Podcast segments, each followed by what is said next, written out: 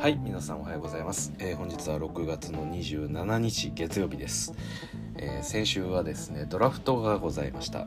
えーまたね新しい、えー若い選手たちがですね NBA の世界に入ってくるっていうのはまあそうですね。私の応援してるチームでなくともやはりこう楽しみなことですしあの、まあ、そこまで調べはしていないんですけれども、まあ、来シーズンルーキーたちのききあの活躍も期待したいななんていうことも、えー思ったりもしてますと。で一応先週レイカーズのお話で言うと、えーそうですねもともと昨シーズンそして今シーズンも続いて、えーレイカーズはドラフト権を持っていない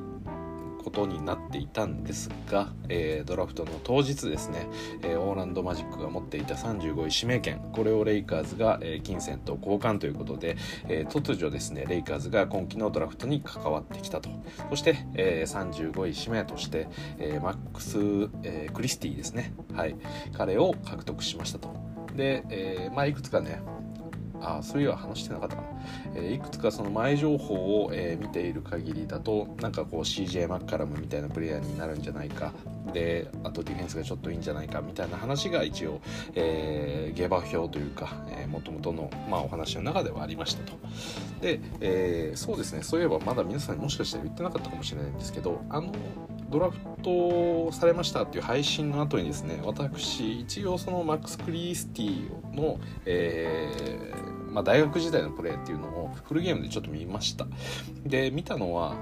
えっと、あれはどこだったかな？ミシガン、えーミシガン大学なんですよねマックスが。なんでミシガン対デュークとかだったかな。確か、えー大学のフルゲームを、えー見たっていう感じになってます。で1試合通じて見たんですけれども、えー正直言ってその CJ マッカラムみたいな要素っていうのは正直薄いのかなと思いました、えーまあちょっとね実際にプレイしてみてまたこうロスターも変わったりすると役割は多少変わるでしょうけれども、まあ、少なくともミシガンにいる時には、えー 3&D っていう感じですね。もうもろに 3&D っていう感じです。あのまあもちろん自分自身でねこうプルアップで、えージャンパーを打てるっていうようなところはあるにせよ基本的にもう完全に、えーもうコーナー待機の 3&D っていう風に思っていただいていいかなと思います。で実際その試合自体ちょっともう得点とか細かいスタッツっていうのは覚えてないですけれどもまあほとんどだからボールタッチもないですよね基本的に。まあ本当に あのー 3&D なんで はい何度も言いますけれども。まあ基本的にはあのまあこうオフェンスにおいてはコーナー待機をしている。であとまあいくつかこうオフボールスクリーンをもらうような、えープレーがあって、えーまあその時に、まあ、ボールをもらえばあのキャッチシュートみたいな形で打ちますし、まあ、それもね結構スクリーンをもらって飛び出してきてボールをもらっても、えーキャッチシュートすることもありますけど一度自分の方でちょっと構えて1対1をするのかみたいな雰囲気を出しながらすぐにあのまたボールを、まあ、ポストに入れるなりえーポイントガードに返すなりとかなんかそういう動きをしていたんで基本的にねもうほとんど多分ボールを持ってる時間帯っていうのはないですね。本当に受けてシュートを打つか受けて、えドライブの可能性探ってすぐダメならもう周りにパスするかっていう感じなので、まあ、本当にいわゆる職人気質のあの 3&D っていう感じで、まあ、余計なことはしない。ボールをもらったら、えー決めるのが俺の仕事。そしてディフェンスをめちゃくちゃ頑張るっていう感じでしたよね。はい、なんでねまああといくつかねそのランニングシューターみたいなそういう動きもできるのかなっていうのはちょっと思いました、まあ、さっきそのコーナー待機っていう言い方はしましたけど、まあ、それ以外にも、えーさっき言ったようなオフボールでスクリーンをもらってあのボールを受けてそこからスリーを打っていくと。まあ、そういう動きも結構できるのかなっていう印象がありましたね、はいまあ、その試合の中ではそこまで見せてはなかったんですけれども、まあ、なんとなくそういう動きはしていたので、はいまあ、単純にコーナー待機以外の部分でも見せられるのかなと。であとオフェンス面においてはそのプラップとか打てるっていう話もあったんですけどそんな果敢にはチャレンジしないですね、まあ、実際そのなんでしょう打ってるリズムとかを見る限りあ多分打てるんだなっていうのは分かるんですけど自分の中のそのオフェンスのファーストオプションとしてそのプルアップジャンパーを打っていくっていう感じあんまりないですね、はい、もうあくまでそのメインはまず3を打つ。で次いで、えーボールをもらって相手とこう正対したようなシチュエーションキャッチシュートでないようなシチュエーションの時はそうですねあのちょっと一回なんでしょうこうフェイクをかけて、えー、もうあこれ相手に言うの難しそうなところはすぐに返すっていう感じなのでそこまでね自分でショットクリエイトすることをなんか望んでる感じってあまりないですよね。まあちょっとチーム方針かもしれないっていうのはもちろんあるんですけどなんとなくねこう見てる感じあのドラフトで何でしょう名前を呼ばれた時のあのはにかむ感じとか 見る限りなんかこう我が強くなさそうな選手だなっていうのはこの間ちょっと話したと思うんですけど まあ、実際プレーもなんかそんな感じですね。自分がここで絶対取ってやるみたいな、えー、ちょっと強引な場面でも自分が攻めてやるみたいなプレー選択をするというよりかはまあ、例えばレイカーズに来たとしたらやっぱりまずはレブロンでどうやって得点を作るのかとか AD にどうやってボールを渡すのかとか多分そっちの方が、えー、メインで考える選手なんじゃないかなと。まあ、自分はあくまでその来た仕事それこそレブロンからのキックアウトパスを受けてスリーを打つとかあとはディフェンスをハードにやるっていうところに多分集中するタイプというか、まあ、本当にアラン・セルフィッシュなタイプの選手なんだろうなっていう気がしましたで、えー、オフェンスにおいて、あのー、まあ、いいところ他上げていくとそうですね。カッティングからの、えーまあ、ダンクみたいなプレーもちょっと見受けられたんですね。でそれをなんか見てる限りだと、うん、まあそういうのもありかなっていう感じはしましたね。その飛び出しとかのタイミングっていうのが良くてで結構レイカーズってまあこれまでっていうかまあ昨シーズンに関してはレブロン・エディしっかり揃ってないですけどあのまあどうしてもねこのオフェンスにおいて特にハーフコートのオフェンスで結構そのレブロンか AD かでボールを持って他が結構もう釘付けになってる状況って割と多かったですよね。だからそこに対してあのこうカッティングとかでもう少しこうなんでしょう相手のディフェンスをこう少しなんでしょう混乱に陥れることができるとか。まあそういう感じのことができればあのいいかなって思ったんで。まあなんとなくねそのプレーをこう見てる感じ、えー、なんか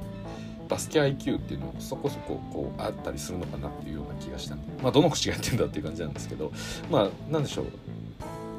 こう向こう密なタイプのプレイヤーではないっていうことですよね。しっかりとこう考えながらプレーして自分の仕事をハードにやるっていう感じの。まあ割となんでしょう。嫌われる要素がない選手というか、まあ、強いて言えばその多分オフェンスにおける消極性とかって言われたりもするのかもしれないですけどね。まあでも正直レブロン AD がいるそしてラスがいるこのチームにおいてそのオフェンスの積極性っていうのはそこまでは求められてもないのでまあまあまあいいのかなっていうふうに思ってます。で選手誰に似てるかなみたいな話をすると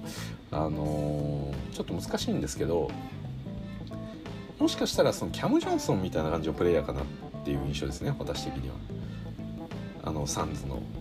3&D のキャム・ジョンソンみたいな感じかなって思ってます。あれキャム・ジョンソンでしたね。キャム・レディッシュじゃないですよね。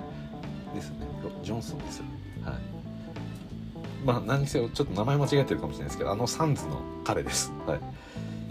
まああんな感じですね。まあそのキャム・ジョンソンほどそのアスレチックさとかっていうのはちょっとない感じですね。サイズ的にも少し小さくなるしキャム・ジョンソンほどこうオラついた感じもないですね、はい。まあ、彼は結構その場面場面ではその何でしょう。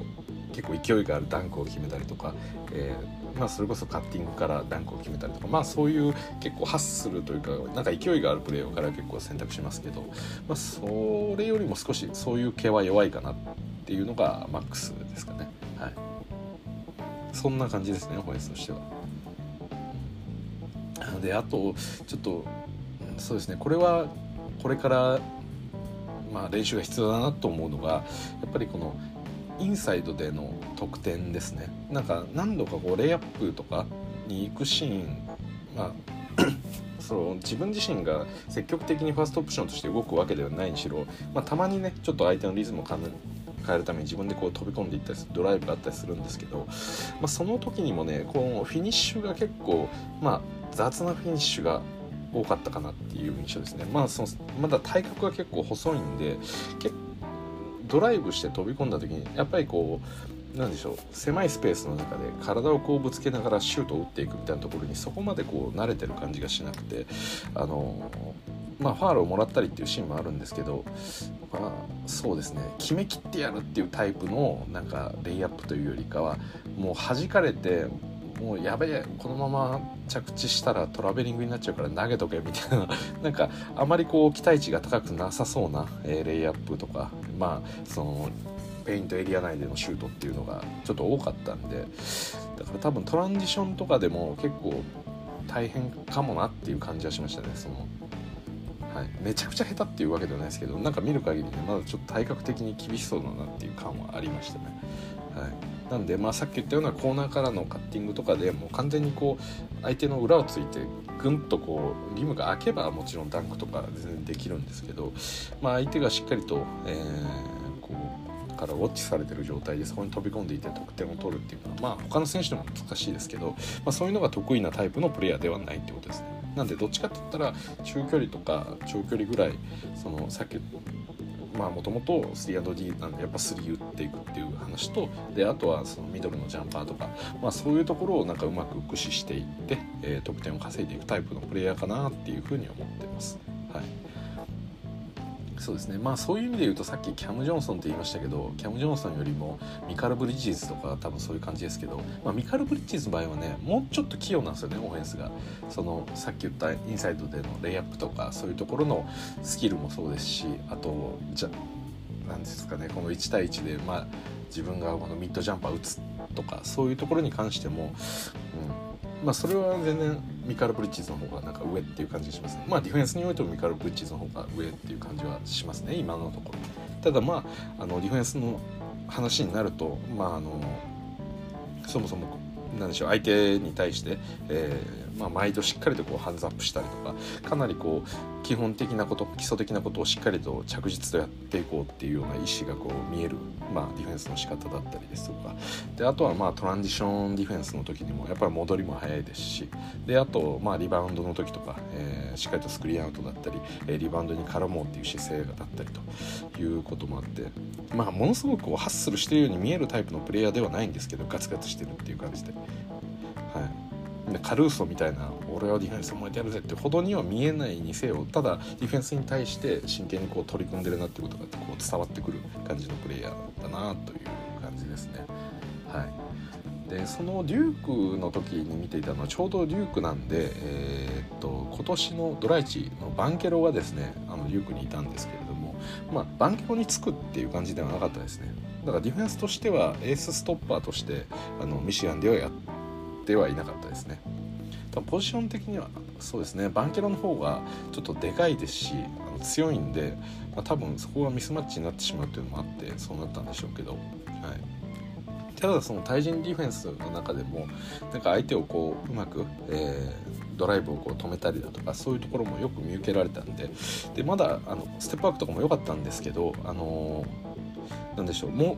伸びしろをちょっと感じるなっていう部分があったんで多分レイカーズに来てフィル・ハンディのもとでいろいろとこう指導されればよりディフェンスが良くなっていくのかなっていう気がしてます。あとやっぱりあの体がまだ細いんでそこを鍛えればやっぱりディフェンスにおいて筋肉って私は重要だと思ってるんで、はい。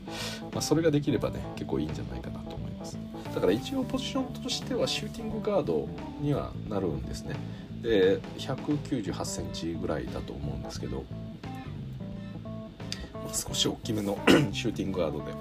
でディフェンスがそこそこよくて 3&D をやってくれるっていう感じなんでまあまあまあいいんじゃないかなと思いますがどうでしょうね。まあ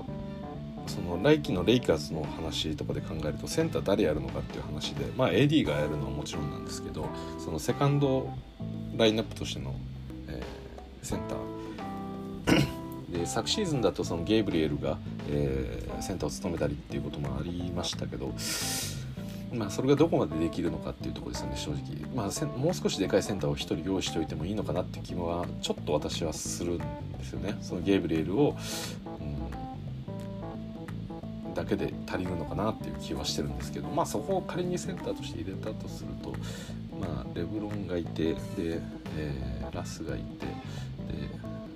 リク文句がいるのかな？どうなんだろうな。ちょっと分かんないですけど。まあ文句がいたとして。って考えるとまあシューティングガードにはなりますけれども何でしょうね。まあなんかうん。まあ、ディフェンダーっていうなんか役割で使われるようなイメージになるのかなっていう気がしました。はい。っていう感じでまあ私もね1試合見ただけなんで偉そうなことは言え,、ま、言えないですけどまあまあまあそんな感じの選手でした。で一応サマーリーグがね、えー、この7月の5日ですか日本時間で6日ですかそうだったっけな。7月のえー、っといつからだ？7日からって書いてるから7月7日からかな。だと思います。はい。7月7日。なんでまあ来週の日曜日ですか来週木曜日ですね。来週の木曜日から、えー、サマーリーグが始まりますと。でこのサマーリーグでは、まあ、さっきから言ってるようなそのドラフトの選手たち、えー、出てきますし、えー、このレイカーズの、え、マックス・クリスクリスティそして、えまあ、前回の配信ちょっと言いましたけどえシャキール・オニールの息子であるシェリーフ。そして、えスコッティ・ピッペンの、え息子であるスコッティ・ピッペンジュニアが、えこのサマーリーグに参加するということでまああの7月ねあの七夕の日は、えー、サマーリーグの開始日というふうに、え覚えておいていただけたらいいんじゃないかなと思います。はい。そうですね。で一応ですね確かシェリーフの方がえー、キャンプ参加までなんですよね。でピッペンジュニアの方が一応 2way 契約をもうもらってるんですよね。はい。まああのー、基本的にあれですね。あのー、まあ去年渡辺とかもやってましたけれどもあのキャンプ契約っていうのはあくまでキャンプに参加できますよっていう契約なんで、まあ、2way のさらに、えー、下の下ぐらいですかね。になるのかいや違うか。エグゼビット10になるのか。キャンプ契約イコールエグゼビット10か。ですよね確か。ちょっと待ってください。エグゼビット10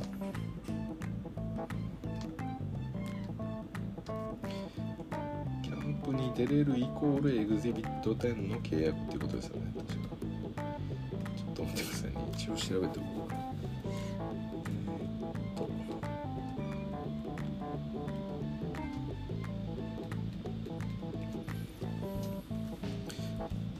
もしかしたら間違ってるかもしれない。ああ違いますね。キャンプ契約。えー、っと。キャンプ契約とは違いますね。はい、えー、なんていろいろありますね。難しいですね。まあ、一応なんか基本的な考え方としては、まあ、レギュラーの、えー、ロスター陣本契約のプレイヤーがいてで一部、えー、その中から今年は2人ですかねおそらく。2way 契約のプレイヤーがいると。で 2way 契約は、えー、基本的に所属はその、えー、チームの G リーグ。2部って言ったらいいですかね。2部リーグに所属しているけれども、えー、この本一部の方の試合にも、えー、出ることができるっていう契約ですよね。この 2way っていうのはその2部と1部両方にこう在籍するようなイメージですよね。なので、えーまあ、例えばレイカーズなら、えー、普通のレイカーズとあとサウスベイレイカーズがあってで、え、サウスベイの方と、え、レイカーズ両方に所属できるっていうのが 2way 契約ですよね。でその 2way 契約よりも、えーもう少し間口が広いのがエグゼビット10の契約ですよね。エグゼビット10の契約は、えあくまでレギュラーシーズンの開幕までっていうところで、えー、開幕時点で 2way 契約に、え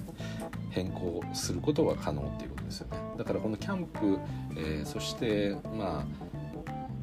あれですねプレシーズンのゲーム、まあ、そういったところをこなしつつエグゼビット10契約の中に入ってそして、えー、シーズンが開幕する前にじゃあその中から、えー、今契約してる 2way の選手と入れ替えるかどうかみたいなところをそのエグゼビット10の中で、えー、検討していくっていうような感じですよね。はい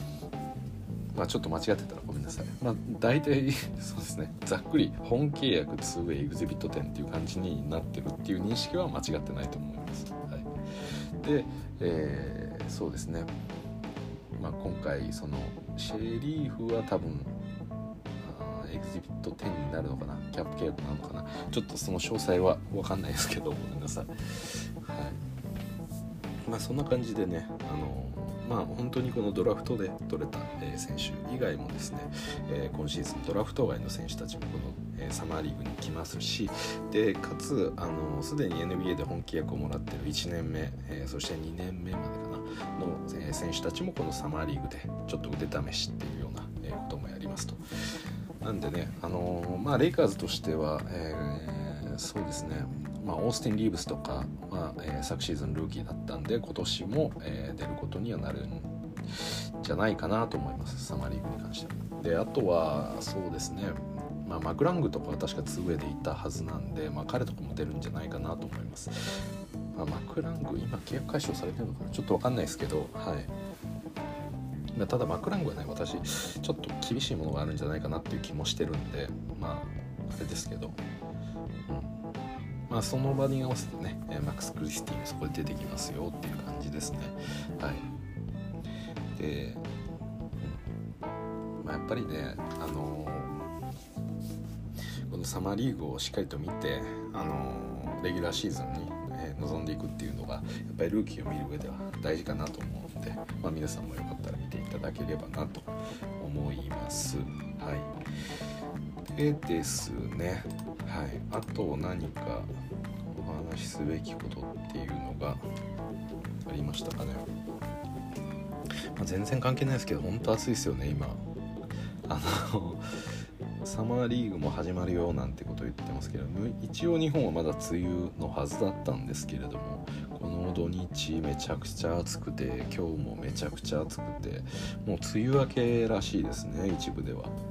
関東甲信東海九州南部が梅雨明けということ、えー、関東甲信は過去最高に早いらしいですね。異例の速さで真夏に突入ということで今年は夏が長いです、ね、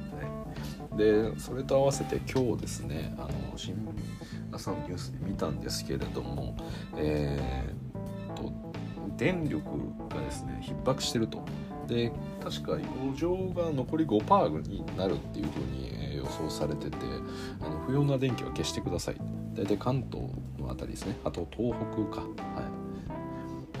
い。いや違うか。東北は大丈夫か。東北の、えー、発電所が、えー、一部供給が供給量が減ってるから関東の、えー、電力電力がちょっと不足してるというようなお話ですね、はい、ただまあ電力をね減らしてくれと言いながらももう夏が始まっちゃいましたからねなかなかこう厳しいですよね。はい、なんでまあ余計な電力は使わないように、えー、しつつという感じですね。やっぱりねあの皆さん何でしょう。まだクーラーつけてないんですっていう人も あのもしかしたらそういったつわものもいるかもしれないですけどあの悩む前にというかあのちゃんとつけてくださいね。あの結構平気で倒れたりするんで舐めてちゃいけないですね。あの昔はねクーラーをつけないまあ、甘えだみたいな考え方もありましたしそれこそ小学生が冬でも短パンを履いてるような ま謎のこの強情っぷりっていうのが何か一つの美徳として持ってるような人たちもいましたけれども最近本当に暑いんでね、あのー、まあ、今さっき言ったニュースでもある通り、まあ、関東甲信で過去最も早い梅雨明けがあったっていうぐらいまあ何てでしょうね。異常気象っていう一言でなんかあんま言うの私はあんま好きじゃないんですけど、はい、もう異常って言われながら何年経ってんだっていう感じもするのでももはやそれが異常ではないような気さえするんですけど、まあ、というぐらいですね、まあ、非常に暑い日々がやっぱり続いてますし、まあ、今年に関しては、まあ、それも早いと。なんで今までだと6月のこれぐらいの時期の時はまだ梅雨だからクーラーつけないとかクーラーは7月に入ってからですとか家のルールで決めてた人もいるかもしれないですけどやっぱりねあの今なんでしょう日本かなり暑いんで皆さんちゃんとねあのクーラーつけてください。はいあのやっぱりご高齢の方そしてあの独身の方とかっていうのはやっぱりその何でしょうかねこう体力が落ちていたりする中で、えー、そうですねまあ深刻な、えー、何か被害というか、えー、体調不良に陥るようなこととかもあったりしてで本当に独身だとその気づいてくれなかったりもしてあの、まあ、もっともっとあの悪い状況になっていくっていうようなことも、まあ、考えられますと。であの、まあ、この配信を聞いていただいてる方っていうのは比較的年齢層は若いというかあの、まあ、めちゃくちゃ若いわけではないですけど、まあ、ちなみに私は今あのご高齢の方をベースに若いって言ってるんであの40代50代の方も含めて全部若いって今言ってますけど、はい、あのまだ自分は平気だよって思ってる方多くいらっしゃると思うんで、まあ、一応そういうお話を今ちょっとさせていただいてます。であの私もねあのそういった意味ではまだ若いんですけど、はい、ただねつい先日の話ちょっとこの話したかもしれないんですけど、えー、私最近ですね、まああのまあ、夏に向けてっていうわけではないんですけれどもまあ、生活改善ということで運動したりとか、まあ、食事をちょっとあのいろいろと記録をつけたりしてあの、まあ、生活改善をしているわけなんですけれどもあの、まあ、特段ですね何か糖質制限をしたりとか、えー、まあ、ローファットとか特段こう低脂質とかを考えてるっていうほどでもないんですけれども一応ね、あの最近少し控えてるんですよね、まあ、今までご飯大盛りだったものを、まあ、ご飯普通にするとか。まあその普通にしたまあ普通もしくは小盛りぐらいですね。にして、まあ、白米を、えー、雑穀米とか、えー、まあ玄米とかに変えるみたいなことをやったりとか。であとは揚げ物とかちょっと控えて脂質を少しあの減らしたりとか。まあそういうことをやったりしてるんですね。であの先日ちょっとお酒を飲んだ日があってその翌日が結構なんでしょう。起きるのが遅かったんですよね。はい、お昼頃に起きたんですよ。で私は基本的に毎朝ご飯ちゃんと食べて3食ちゃんと食べるんですよ。まあはい。でその時に、まあ、朝食が要は寝ていたんで抜いてしまったと。で昼食はなんかサラダ食べてであと、えー、なんかチキン、えー、チキンじゃないな。なんか焼き魚と、えー、まあなんでしょうね 100g ぐらいのなんか雑穀米かなんか食べてたんですよね。でその後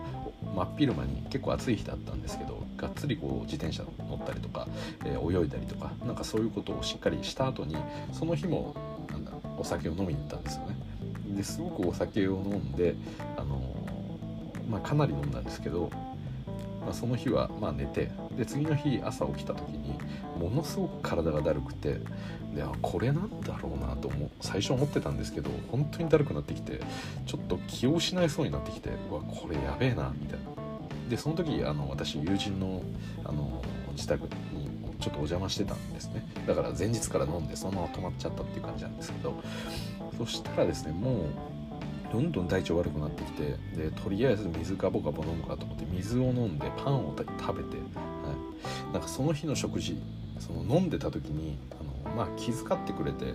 この魚のお刺身とかしか食べてなかったんですよね私。だから炭水化物とかも取ってなかったんですよ。だから昼その前日の運動量を考えると取ってたカロリーって結構少なかったんですよね、は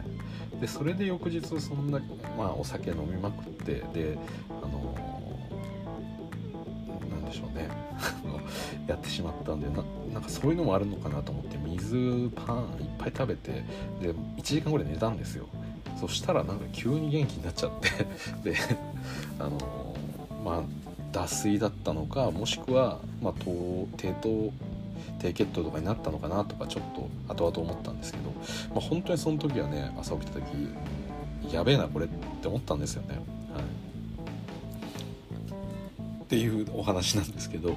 まあ、要は何が言いたいかっていうと私ぐらいの、まあ、若い、まあ、60代70代ではない若い、え人間がですね、あのまあ、ちょっとなんでしょう過度な運動をしたり睡眠不足だったりであのちょっと何でしょう栄養が少なか少ない時とかでさらにその日にすごくお酒を飲んでしまったみたいな、まあ、いろんなバッドコンディションを自分で重ねてしまった結果その翌日ほんとフラフラになる感じになっちゃったんですよね。はいまあ、その日は結果あの回復したんで全然良かったんですけどただあの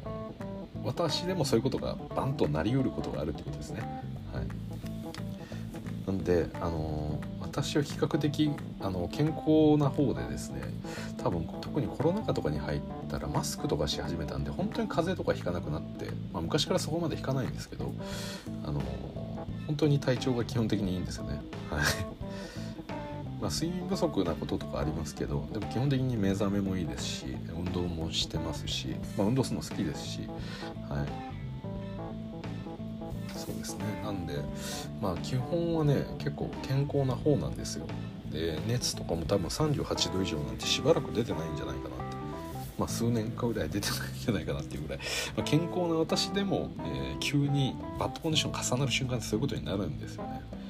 でそういう可能性があるっていうことをあのやっぱりこう理解していただきたいというかあの何でしょうこの人間街とかに住んでると普通に生きててパッと死ぬなんてことあんまないでしょっていう風になんか思っていくようになるんですけどでも意外とね簡単にそういう時って弱ったりするんで雨の中ね数時間まあ冬場立ってるだけでも街中でもねかなり衰弱しますよねきっと。まあそうですしあとやっぱり何でしょう皆さん学業にしろ部活にしろスポーツにしろ仕事にせよやっぱりこう外に出ますよね。で外に出て体力をすごく消耗しますね。今とか本当にこう炎天下なんで、まあ、単純に暑いっていうだけでものすごくエネルギー消耗しますし汗もいっぱい出ますしその時にいろんな体からミネラルだったりも奪われていきますよね。まあ日差しによってもそうですし。でその中で体力がこう削られて削られてなって家に帰っててきた時に家はやっぱり休息回復する場所じゃなきゃいけないんですよね。だからそれが例えば寝苦しいぐらいの暑さがあるとかあっちいなってずっと思って過ごしてるっていうのは家でもまあ体を動かしてない分休息にはなりますけどこの暑さによってじりじりじりじりとやっぱり自分の体力を削られていったりっていうこともあるんですよね。なんであの寝る時とかでもそうですけどもう暑い状態で寝てるとその体力の回復もっぱしないんでなんならずっと削っていくようなことになるんで,、はい、でそういう削り方がある意味一番怖いんですよね。自分もなんかこう自転車とかを乗っていた時に乗っていた時乗ってる時にめちゃくちゃ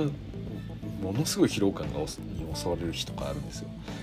なんか普段例えば何でしょう。あの 100m 走か 50m 走10本やるとかバッティングセンターでバットを何回も振るとかゴルフで何回も振るとかなんかそのポイントポイントで明らかにこれ疲れそうだなっていうことってその自分がなんかオールアウトするもう体力がゼロになる前に絶対やめるんですよね。あのそこまで頑張れないんで普通って。なんか筋トレとかでもそうですけどトレーニングって自分を追い込んでゼロの状態まで持っていければ、まあ、その超回復するけどもやっぱりそれを自分を力を出し切るっていうことがすごく難しいんですよね。どうしても途中でやめちゃうんですよね。あの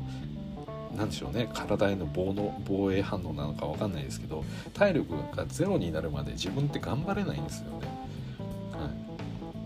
い、なんですけどすっごい長期長時間自転車とか乗ってると尋常じゃないぐらい疲労することがあるんですよ。でもその日を振り返ると別にそこまでしんどいことってやってなかったりするんですよね。単純に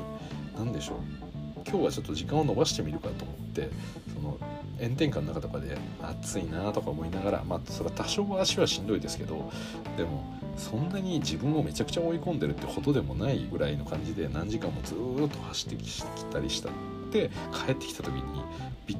自分がびっくりするぐらい体力奪われてたりするんですよ。だから負荷がめちゃくちゃ大きいものってガツンって当たった瞬間にもうできないっていう風に自分の体が反応しちゃうんでその体力のゲージがもともと100あったとしてで30ぐらい負荷がかかるようなことをバコってやった時って残り70になりますよね。でも残り70になってもう一回30ぐらい負荷がかかることバコって多分なかなかやれないんですよね。30もインパクトあるものっまあ、仮にもう1回できたとしても残り40ですよね。そこで残り40に対してもう一度30の負荷がかかるようなことってなんかできないんですよね。その時点でもう疲労しすぎててなんか瞬間的に。でもその100に対して1ずつ減っていくような負荷ってなんか耐えれるんですよね。さっきの理屈で言うと30もでかいやつが来ると自分が残り40になった時って30も減らないんです。減らせないんですけどでも残り40になった時に1ずつ負荷が長時間かかっていくっていうことだと40から393837っていう風に自分が気づかずに受け入れながらこうエネルギーをどんどん消耗していってしまうんですよね。まあそれで気づいた頃には自分の残りが5とかになってたみたいなことが起こりうるわけです。はい、でこれ有酸素運動とか多少やる人は多分なんとなく分かってくれると思うんですけど本当にもう体の何でしょうそこのそこのエネルギーまで出し切っちゃったみたいな、まあ、私もそこまでの経験はないですけど、はい、なんかねそういう傾向があるんですよね。こうじりじりじりじりダメージを与えられるやつっていうのは。気づけないんですよ自分で。休まなきゃってあんま思えないんですよね。その強い負荷がないんで。でも気づいたらダメになっちゃってる。ああれ動けねえみたいなやつですね、だからそういうのことが要はめちゃくちゃ暑い部屋とかにいるとやっぱ怒っちゃうわけですよね。あっちいなあっちいなぐらいだったら大丈夫なんですよ。でもサウナみたいなあの90度とかの部屋にガンっていられたらあっつって言ってさすがに10分ぐらいしたらみんな出てくると思うんですけどこの30数度とか40度とかまあそれぐらいの熱だったらまあ生存はできる分あのちょっと我慢していっちゃおうとかこれでカロリー消費だみたいな気持ちで やっちゃうんですよね。でその間にどんどんどんどんあの体力消耗していきますしそれで例えば水分をうまく摂取できてなかった体に取り込めてなかった場合はその体温がどんどんどんどん上がり続けちゃうんで汗が止まって。そうなっちゃうとやばいですし。であとねあの人間なんでしょう。そこまで意識高くないと基本的に栄養素ってそんなに意識して取ってないと思うんですいろいろバランスよく取ってたりすると思うんですけど、はい、でも本当にこう体力がめちゃくちゃ削られた時ってそういうなんかそういうことがものすごく重要になってくる瞬間があるという。まあ、単純にこうものすごい汗かいてます。で汗かいてやっべえなこれ今日暑すぎるなって思いながら汗かいてるからちょっと水多めに飲もうと思って水ずっと飲んでずっと汗かいておしっことかしててもあの体が水を保持できてなかったら本当に水が水として流れてるだけだったら体が水不足を起こしてしまうんでそうなってしまうと、まあ、さっきと同じように体温が上がりすぎてしまって熱中症のような症状が出てきたりとかもあるんで水取ってりゃ安全っていうわけでもないんですよね。ちゃんと水を取らないといけないですし、まあ、そういういちいち考えながらみんなやらないですよね生活の中で。普通になんとなく生きてる中であちょっと喉乾いたら水飲もうぐらいじゃないですか。今日汗かいてるよく汗かいてるからちょっと多めに水飲もうぐらいじゃないですか。それがどれぐらいこうしっかりと自分の体に吸収されてるかなんて意識するわけでもないんでそういう極限状況まではまずいかないことの方が大切というか適切なそのでしょうね体のためにこう水分を取るとかそういうコントロールっていうのは私もできないんでそもそもそういう苦しい状況に体を持っていかないっていうことは、まあ、まず予防として非常に大事だと。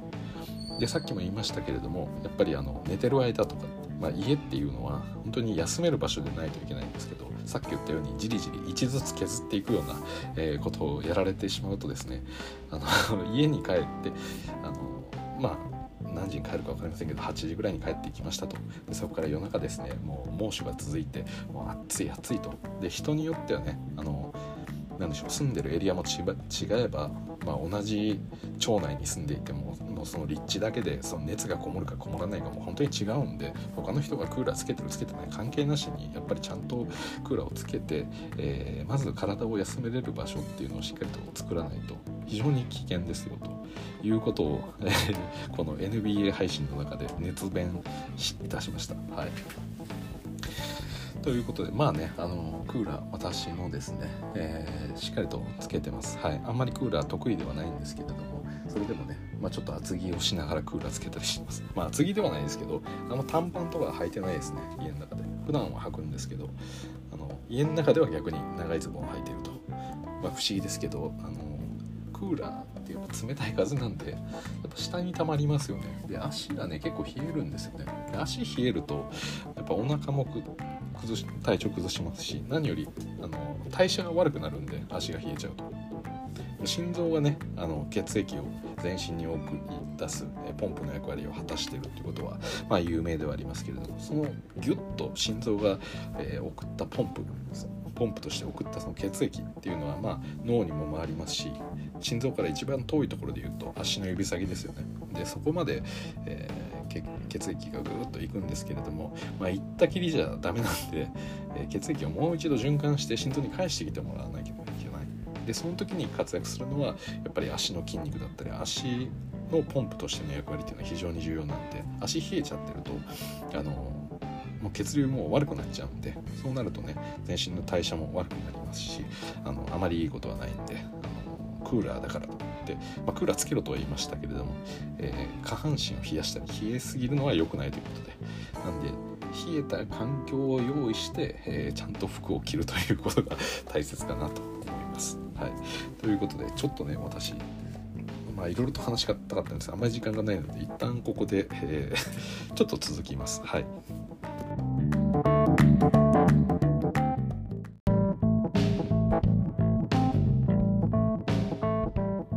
はいすいません。途中で切れた形になってしまったんですけれどもはい。あの先ほどですねそういった、えー配信を撮った後にですねすぐあの NBA の話題に入ろうかななんて思いながら、えーまあね一瞬こう切り上げたわけですけれども実はその後数時間経ってしまったということで先ほど何の話していたかっていうのはあんま覚えてないんですけれども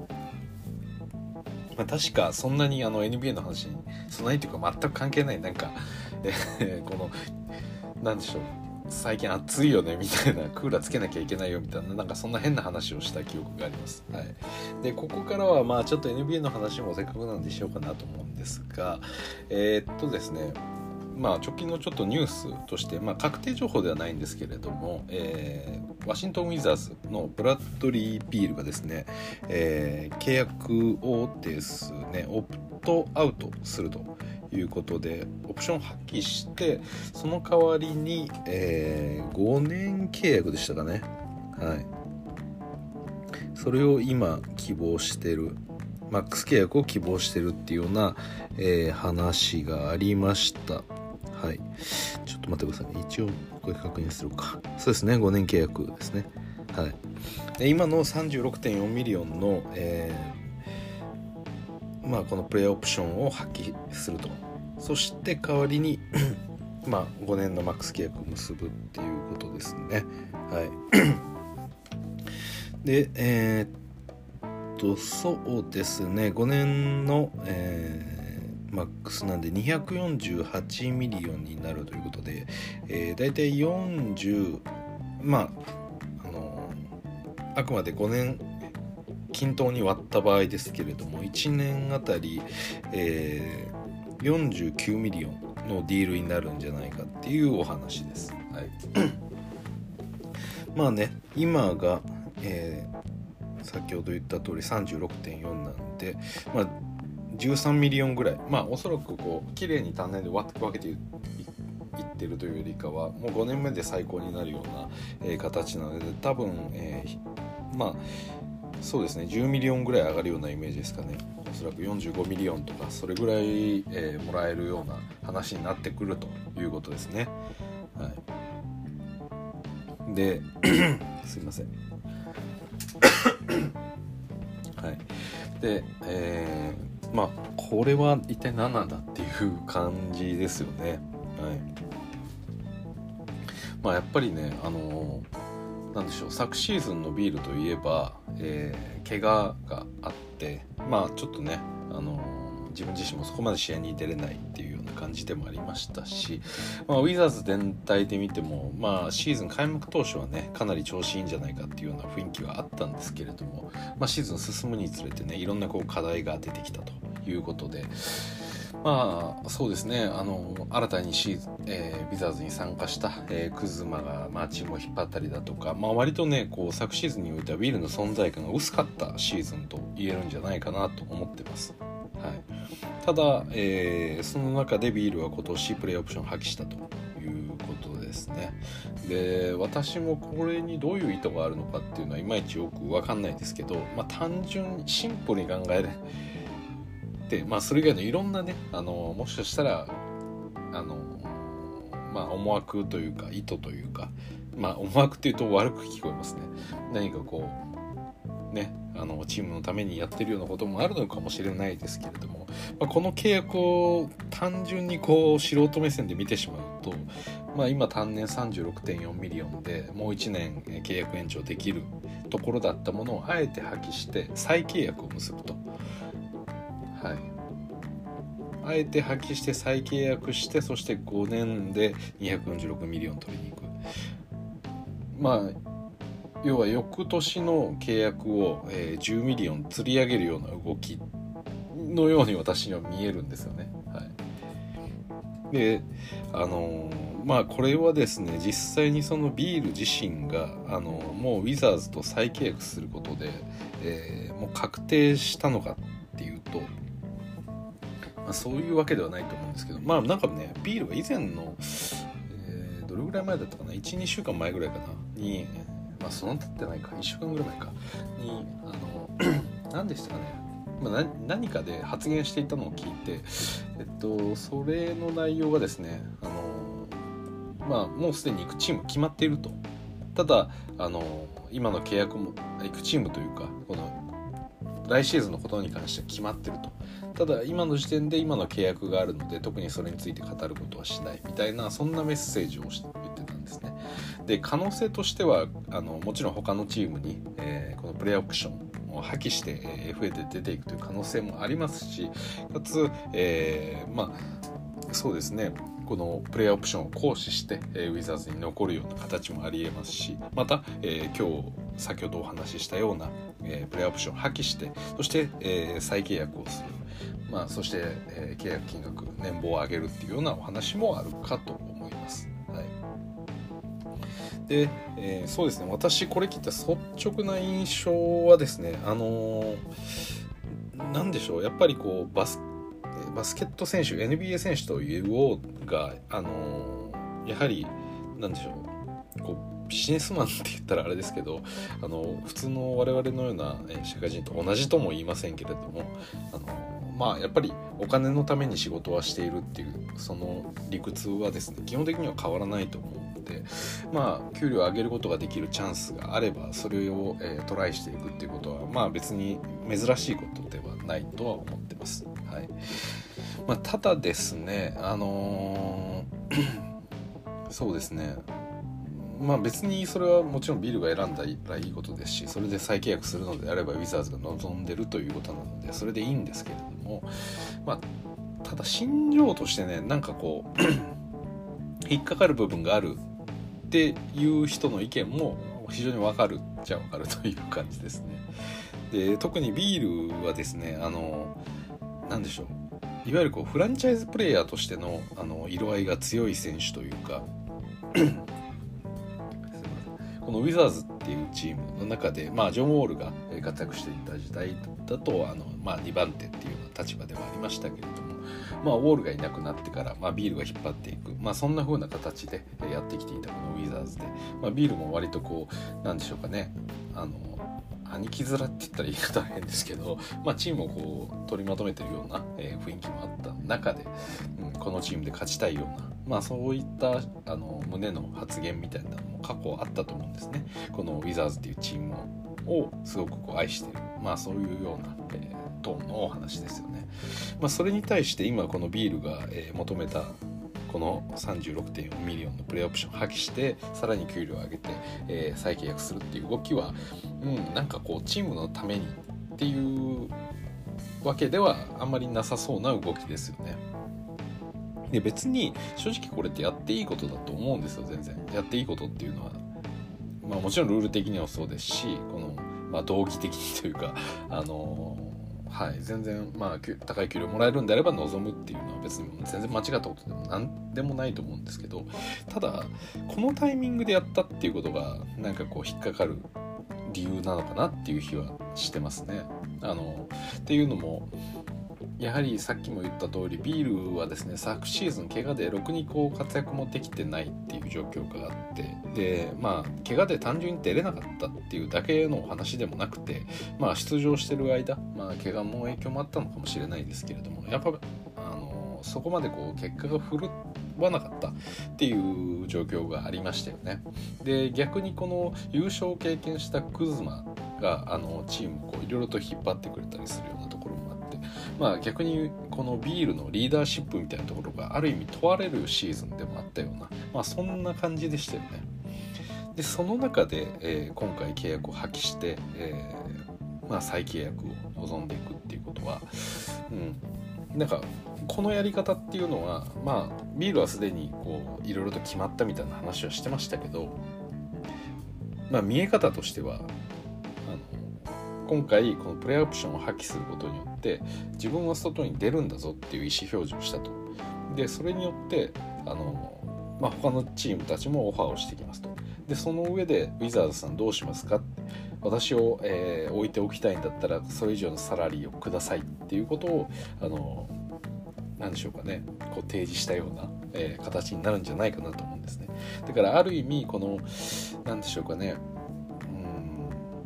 これは本当に私の邪推ですけれども、まあ、自分自身が一番のあのサラリーをもらってるプレイヤーだっていう、まあ、自分がエースなんだっていうことをこういう形でちょっと誇示するような、えー、風に私はちょっと見えてしまうんですよね。まあ、うん、これは本当に邪推なんですけれども、はい、まあ何でしょうかね。この例えば今ビールがトレードされるんじゃないかっていう噂が出てたりとか KCP だったりクズマがトレードされるんじゃないかとかまあいろんなこう意見が出てますけれども、まあ、その中でもやっぱり俺のチームだこれはっていうことをちょっと誇示したいというかなんかそんな風に見えますよね。で実際このビール自体はあの優勝したいっていうようなマインドはもちろんあるとは思うんですけどただあのはっきり言ってこのウィザーズっていうチームの中でビールを主体にしてす優勝することこれ自体はあの不可能ではないと思うんですよ。ただあのやっぱりいいメンバーをこのチームに揃えなきゃいけないっていうのはこのビールに限らず誰で誰であろうがレブロンであろうがカリーであろうが KD であろうが、えー、それはやっぱり必要なことですよね。まあそれにもかかわらず、えー、こうやってあえてこのチームのサラリー状況を圧迫するような動きっていうのは、うん、まあその優勝のために一人でもいいプレーヤーを、えープレロールプレイヤーの質を上げるとかその2番手3番手のプレイヤーたちを入れてくるっていう動きというよりかはあのあくまで自分がサラリーをこう吸収してでウィザーズ全体と見ればあのそこまであの勝つことを、まあ、目標にしてないっていうわけではないですけど、まあ、その中でやれたらいいよねっていうようななんか振る舞いになってしまってるのかなっていうふうに感じます。はいでまあ、特にねその八村もいますしアブディアがいたりですとか、あのまあ、このウィザーズの若手陣、まあ、ある意味このクズマとかもそうですよ、まあ、いいプレイヤーもねいろいろと揃ってきてチームの雰囲気も結構良くなってきていて、えー、これからやれるんじゃないかっていうようなわずかなわずかでもないですね。あの期待感ありますもんねあの特に昨シーズンはスタートも良かったわけですから、うん、そのやり方次第によっちゃもうちょっといい方向に転がっていくっていうことも考えられるわけですけれどもただそもそもポルジンギスが、えー、昨シーズン入ってきてポルジンギスも契約が重い選手ですよね。それに加えてこのブラッドリー・ビールに、えー、5年契約そして246ミリオンという大金をもうコミットしてしまうってことが、まあ、ウィザーズの将来にとってどれぐらいこうまあ影響を与えるのか？ちょっと心配ですよね。はい。まあ、最近ねこういったこのマックス契約とかって、まあ、割とやり玉に挙げられることも多いですよね。それこそまさにウィザーズで、えー、ジョン・ウォールが重い契約を持って今ヒューストンで今年も、えー、プレイオプションを行使したんですかね。確か。はい。なんであのビールとしてはもう1年ヒューストンで出してもらえないけど俺は残るぞみたいなことをやってるわけですよね。今の時点でバイアウトとかの話っていうのは特にこう合意も取れてないんで、まあ、そうなってくるとねまあどうなんでしょうかね。はい。ウィザーズはその二の鉄を踏むのかっていうような感じですよね。ビールがダメなプレイヤーとは全く言わないですけどただやっぱりなんでしょうかね。この一人個人のプレイヤーとしてはあのそうですね。このスコアラーとしては優秀な面はありますけれどもやっぱり、うん、例えばサイズサイズの割にというか、まあ、サイズがっていうわけでもないですけどそこまでこうディフェンスがいいプレイヤーじゃなかったりとかあとはもう自分に本当にボールを渡してもらってそこでずっとボールを持って点を取っていくタイプのプレイヤーなんでなんでしょうビール自体は得点は伸びていくんですけれども周りのプレイヤーにこう得点が伸びていくっていうようなプレーってそこまでこう展開していかないような、まあ、そういう、まあ、本当にスコアラーっていう感じのプレイヤーですよね。まあ現代のその NBA においていろいろとねあのスキル器用に持ってるようなプレイヤーも多い中でやっぱりこのビールのその点取り屋っていう側面っていうのは役立つは役立つんですけれども、うん、ただそうですねリーグの中でもこう突出したようなものかっていうとまあ突出はしてるんですけどもちろんオールスターにも出てるんでですけどまあ本当にこの246ミリオン5年契約を結ぶっていうことがかそんな簡単に決めてしまっていいのかっていうことですよね。やっぱり将来のこともあるんでなかなかここは慎重にいった方がいいんじゃないかななんて、あのまあ、外から見てても思う部分であるんですけれども。やっぱりビールもねもし優勝を目指したいんだったら多分他のチームに行くっていう選択肢もありだと思うんですよ。まあ、ウィザーズとしてもその若手の選手たちもいますし、えー、まあ、何を持ってやっていくのかってちょっと分かんないですけど、まあ、本当に再建っぽいムードの中でやっていけると思うんですよね。まあ、八村もよりこうボールをもらって、えー、アブディアだったりですとか、まあ、キスパートもそうですし、まあ、そういった若いプレイヤーたちがねあの活躍してもう一度土台を作り直すみたいな状況でもいいんじゃないかなと思うんですよね正直なところ。やっぱりビールってそういったスコアラーっていう側面だったら、まあ、他のチームのこの2番手としてもなんかやれそうだなっていうふうにも思いますし、うん、ただビールはそれをあんまり選ぶつもりがないと多分この5年246ミリオンっていうディール、うん、これは、まあ、もちろんマックスなんであのウィザーズがその金額を提示してるわけですけど、まあ、仮に他のチームがこれの金額を提示できるとして、うん、これを取りに行くかどうかっていうところはちょっと悩ましいところですよね。うん、特に昨シーズンは怪我してるわけですからその市場価値っていう観点で見た時に、うん、ちょっと危ないですよねこれ、うん、怪我したばかりのプレイヤーにこんなでかい契約を結ばせようとするっていうのは。うん。まあこれまでもねあの私の配信結構当初から聞いていただいてる方だったらお分かりかもしれないんですけど私あんまりこうブラッドリー・ビールに対してそこまでいいイメージを持っていないんですよねそのプレーに対して。うんそのまあ、得点をすごい取れる選手ではあるんですけれども、まあ、なんとなく本当に1人で、え得点を取っているっていう感じで俺はこんだけやってるんだぞみたいなでその何ですかね自分が勝利に対しての責任を持って自分の仕事を果たすことってエースにとってものすごく必要なことだと思うんですけど最後に全部ケツを拭かなきゃいけないのもやっぱりエースの仕事だったりもするわけですよね。まあ、ロールプレイヤーがどんだけミスろうが、まあ、自分が最終的に決められなかったらそれってもうこいつらが弱いから勝てねえんだよってなるかもしくはいやそれでもいやもうそうなったんだよな。だから俺が次も今度打って次こそ勝たなきゃみたいな。まあなんかそういうモチベーションでなんか頑張っ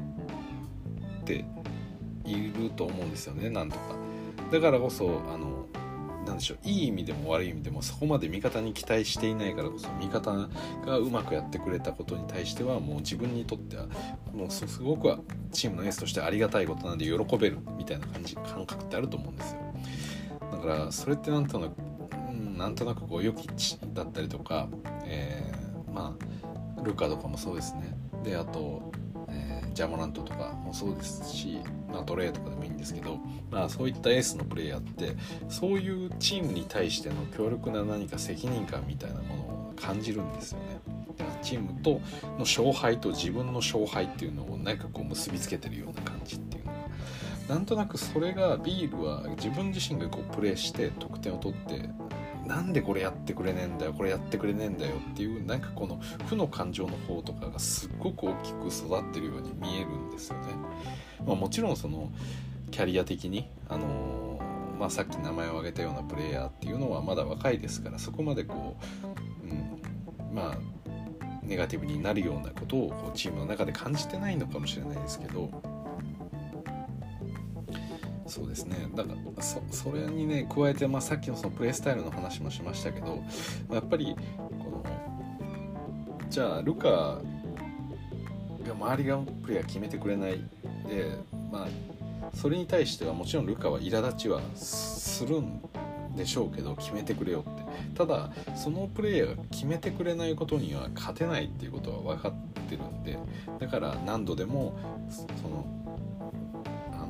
コーナーに対してキックアウトパスも出すしあの味方のイージーショットを作るための動きっていうのをしっかりと頑張るわけですね。それをずっとやってるわけですよねヨキッチに関しても。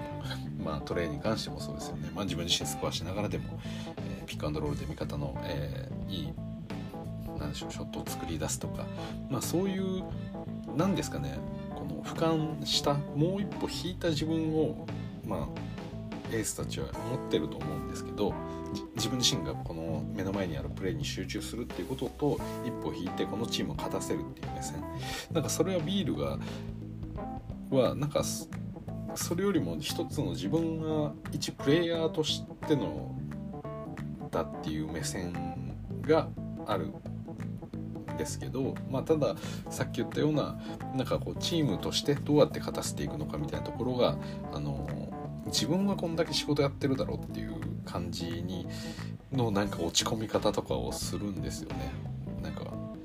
呆然としてこれはもうダメだみたいな感じの雰囲気ですよね。でもそれはダメだってそれはもちろんビールも得点を取ってるんですけれどもものすごくそれこそ平均30点ぐらい取ってたシーズンもありましたよね。さ、えーさえー、2年前のシーズンですかね、はい、あもう1個前かな。忘れましたけど30点ぐらい取ってたなっていうシーンもシーズンもありましたけど。まただねそれでも勝てないのかっていう感じでなんか振る舞ってましたけどやっぱり何でしょうかねその味方のショットをこう作り出すというよりかはそれもあくまでなんか自分自身があのボールをもっと長く持ってもっともっとあのタフショットでも打っていくだから確率が下がろうが自分がやっぱ打っていくみたいなところがあっていやそのやり方をやっていて本当に勝てるのかどうかっていうのはビール側にも少し考えなきゃいけない部分あるんじゃないかなって私は思ってたんですけどビールのなんか表情とか振る舞いを見るとそんな風には私はあんま感じなかったんですね。何かこう責任というかこのチームの勝たせる人は自分以外の誰かでもあるんじゃないみたい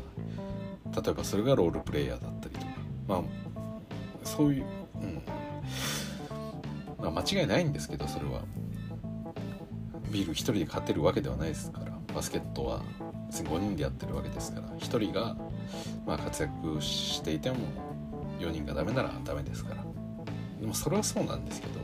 とは言いながらもそれでもなんとか勝たせようとするのがやっぱりチームのエースだと思いますし、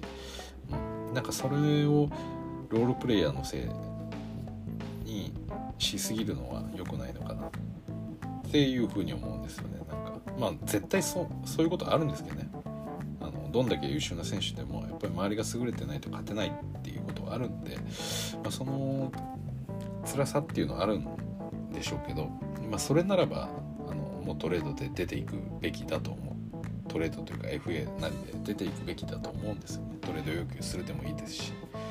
うん、だからなんかそれが中途半端にこのフランチャイズにいる。まあもっと悪い言い方してしまうとウィザーズっていうまあその当時もっとチーム状況としては苦しかったんでその状況でむしろビールビールがボールをずっと持ってることによってそれによって起きてる弊害もある中でビールはすごく得点を取って得点王にこう伸ばしていってたわけですよね、うん、だからそうですね。だから私もあんま気気を使ったいい言い方ができないんですけれどもウィザーズという場所でチームの中で中心という立場でやらせてもらえてる中でこんなチームじゃダメだよみたいななんかその見方っていうのがまあそんなことは言ってはないんですけどね全然。すごくいい人そうに振る舞うんですよ。でだから私はなんかそれが逆にこうちょっと引っかかるというか、うん、のゲーム終わればなんかすっきりしたような顔をしているような感じ、とかゲームの中でこう絶望的な表情をしたりとかあこのチームはダメだみたいな顔を連敗してる時とかしてたりとか自分は30点の取ってんのにそれでもなんで勝てねえんだよみたいな。これもうダメだ。俺のいる居場所じゃねえと。でそこでビールが私が思うに思うべきだったのは自分はチームのエースではなくてその2番手のスコアラーみたいな立場の方がいいんだろうなって思ってそれで別のチームとかに行ってみるみたいな。いう方がなんか正しかったと思うんですね。この状況を見るに。ただ今のこのウィザーズの状況であの、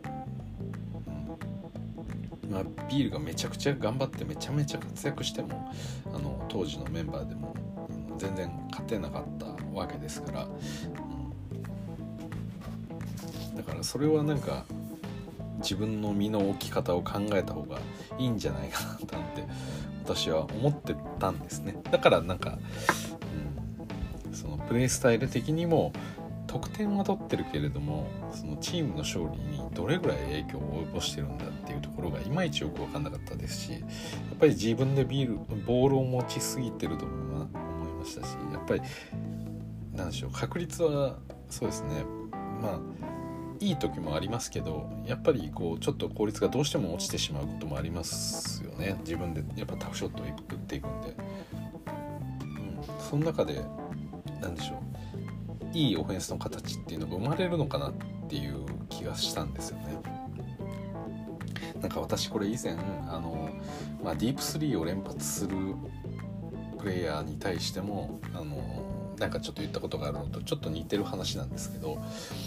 何でしょうそのプレイヤーがディープスリーを打って決めてくれるっていうことはあの、まあ、3点なんでね嬉しいことではあるんですけれどもただその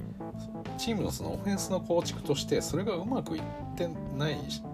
ないしはうまくいく前にディープスリーを打ち切ってしまうと、まあ、そのプレイヤーはその何本も何本もスリーを打ってるんで、まあ、いずれちょっとシュートの調子も上がるかもしれないですけど他のプレイヤーたちっていうのがオフェンスに一切なんか関われずにこうちょっとブツッと切れたような形でディフェンスに戻らなきゃいけない。自分はじゃあスクリーンをかけようとかコーナーで待機しようとかまあいろいろとオフボールの中でもみんな動いてる中でそのプレイヤーが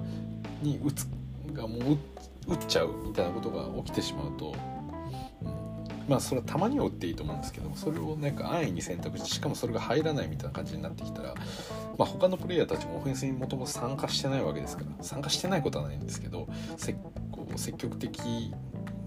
というかあのもうリリズムが全くない状態ですよね。自分たちが例えば相手のシュートが外れましたリバウンドを抑えましたじゃあまずはトランジションに行くかと思って、まあ、走りますで走ってある程度こうついてハーフコートオフェンスなりにこう移行しようとした段階でスリーポーンって打たれてそれがビーンってあのリバウンドになってそしてまた相手から速攻食らうみたいなことをやってるとやっぱりこうなんでしょうかねオフェンスを作っていくっていうようなムードにはなんないですよね結構。だからなんかそのオフェンスってこうぶつ切りになっていくというかそのいいリズムが生まれづらい部分もあるんじゃないかなと。まああのスティーブ・カーの言葉じゃないですけど、はい。まあ、ボールを回せば回るほど、えーまあ、パワーが溜まっていくんだみたいな。それを最後に決めるんだみたいな。まあ、よくあるボールムーブしてから最後に、まあ、オープンになったプレイヤーが、えー、スリーを決めていくとか、まあ、そういう流れってあると思うんですけどああいうのと真逆ですよね。別に私はカーの信者でもないんであのボールを回せば回るほど回すとパワーが溜まっていくとは思いませんけどでもやっぱりいろんなプレイヤーがこうオフェンスにしっかりと参加してでそのプレーの速さでその中でリズムを掴んでいくでボールが来たタイミングでパンとリズムよく打っていくっていうことは多分あの何でしょうかねある程度こうゲームを作っていくで自分たちのこの何ですかねこう調子を上げていくっていうことの中では多分必要なことなんじゃないかなって思うんですよね。まあ、必須っていうわけではないですけど、まあ、そういうことも必要じゃないかというふうに思うんですよね。だからそういう点で言うと、まあ、さっき言ったような、えー、ですかねこのディフェンスを、えー、あ相手がつく前にスリーポイントバーンと打っちゃうとかであとは1人のプレイヤーがずっとボールを持ってるみたいなことが起きると、まあ、どうしても他のプレイヤーたちもうまくこう歯車に合っていかないんですよね。もともと何でしょうオフェンス自体が、まあ、4人と1人でやっていてで1人が1対1でずっとやってる中でである程度自分がこう攻めて疲れてきたりシュートが入らなくなってきたらじゃあお前ちょっと次やってってボールピッと渡されたとしてもそこから急にじゃあそのボール渡された人が1対1をやるのかって言ったらやっぱそういうわけにはいかないですしビールほどのその才能とかもないわけですから。でその中でじゃあビールは何してんのってなったらオフェンスで自分がボールを持たないってなったら別にそこまでオフェンスに積極的にはやっぱり参加もしないですよね。はいまあ、別にそれはそれでいいと思うんですけどだからそうなるとなかなかこうチームとしてあの得点を取っていくというのはちょっと難しいですよね。で基本的に何でしょうバスケットに限らずどんなスポーツでもそうですけど、まあ、対人のスポーツですよね。においてはやっぱり一つのことをずっとやり続けられるっていうことはあのある意味こう守りやすくなってくる。相手としても慣れてくるっていうのがあって逆にそこでちょっとでもリズムが違うものが出てくると相手はすごく守りづらくなる。まあものすごくシンプルに言うと直球を投げた後に、えー、その後スローボールが来たらおってなってスローボールなんて別に全然速くないボールですけどまあ、それこそ私がバッティングセンターで打てるようなスピードのスローボールであったとしても160キロ投げられた後にそれを投げられると打てないんですよねやっぱり。だから別にその攻撃一つ自体がものすごく効果的で強力である必要っていうのはなくてやっぱりその攻撃の角度を変えるとか違う方法であの相手にアタックし続けることが相手からのでしょうかね対応を遅らせたりですとかそういうことにやっぱつながっていくと思うんで、まあ、その観点で言うと1人のプレイヤーがずっと攻め続けているっていうのはやっぱりあの相手としては守りやすくなっていってしまうっていうことが私はあるとは思うんですよね。まあなんならねやっぱり今現役で、まあ、破壊的なプレイヤーといえばヤニスですけれどもじゃあヤニスが1人毎回ドライブしたらそれで点取れるのかって言ってやっぱりそうじゃないですよね。まあ、これまでねヤニスがヒートのディフェンスに止められたりですとか、まあ、セルツの中で、えー、止められて活躍できないシーンなんていくらでも見ましたよね。でもヤニスが、えー、今現役最強クラスのプレーオフェンスを持ってるっていうのは、まあ、みんな疑わない事実だと思うんですけどそれでもやっぱりねミドルトンは必要ですしホリデーはやっぱり必要なんですよね。まあ、ヤニスほどの強力な矛であってもそういう選択肢がないとやっぱりチームって勝てないんでだからヤニスは頑張ってスリーを覚えようとしたりとかあのいろいろボールをさばくっていうことを覚えようとしたりとかっていうことをやっぱりやってるわけですよね。で実際それが改善されていってる部分も大いにあると思うんで、まあそういう形で、まあ、ヤニスほどのパワーの矛を持っていようがやっぱりこのチームには頼らなきゃいけないじゃなきゃ勝てないっていうふうに思ってるからこそ本当にヤニスはあのミドルトンにもホリデーにも本当に感謝してるような素振りをやっぱりよく見せますし、うん、まあ本当にこう信頼してブラザーとしてやってるように見えるんですよね、うん、だから私は結構ヤニスは好きなんですよね。まああれぐらい規格外のモンスターですけれどもまあもちろんできないことも多いんでね。あのまあでもできることはもう異常にできるんで、まあ、本来もっとね高をくくって、えー、もう鼻高々に、えー、偉そうにプレーしてもいいものですがやっぱりバックスの優勝ができたのはあのヤニスの能力もありますけれどもやっぱりあの性質もあると思うんですよね。あの関係性というか。やっぱりホリデーが重要な局面で仕事をしましたしミドルトンもしっかりとしましたよね特にあのクロージング間近になってくるとやっぱりミドルジャンパーが必要な場面これがよく出てきて、まあ、そこでミドルトンが得点を取ってくれたりとかあとは重要な場面での、えー、まあ、ディフェンダーとしてのドリュー・ホリデーですよね。まあ、ヤニス自身ももちろんリムプロテクトしますけど、まあ、そういったチームの中でなんとかあの硬いディフェンスを持って最後にクラッチな場面で得点を決めていくっていうような、え、状況を作れましたよね。まあ、やっぱりねそういうことだと思うんですよ NBA は基本的にバスケットって。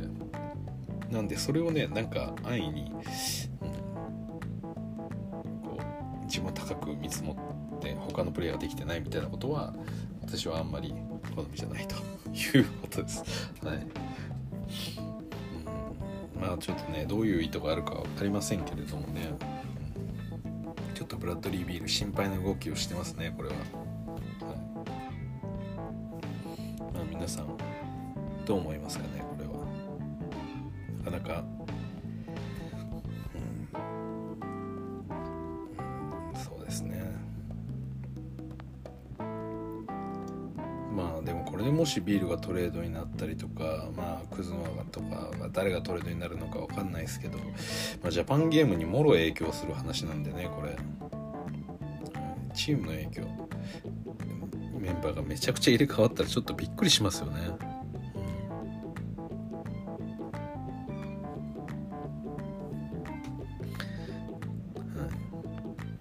であと先ほどちょっと入ってきたニュースなんですけどまだ確定ではないんですけど、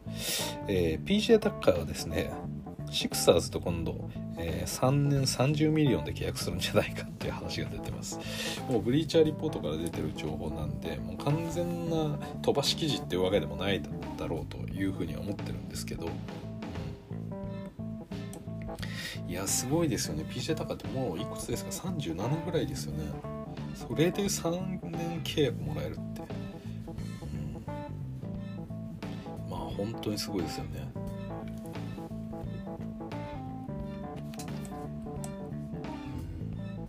でもシクサーズのこの感じ、うん、やっぱりこうまだふわふわしたチームっていうのは PJ タッカーで最後固めたいみたいなとこありますよね。まあふわふわしてなくてどこのチームも欲しいんですけど。まあ、バックスにいたりヒートにいたり、まあ、最近だけでもトレードがいっぱいあの FA で移動もしてますけれども、うん、この年で3年のディールはでかいですよね。37から3年の契約もらえるプレイヤーなんてほとんどいないですよ、うん、だってカーメロとかも絶対もらえないですよ。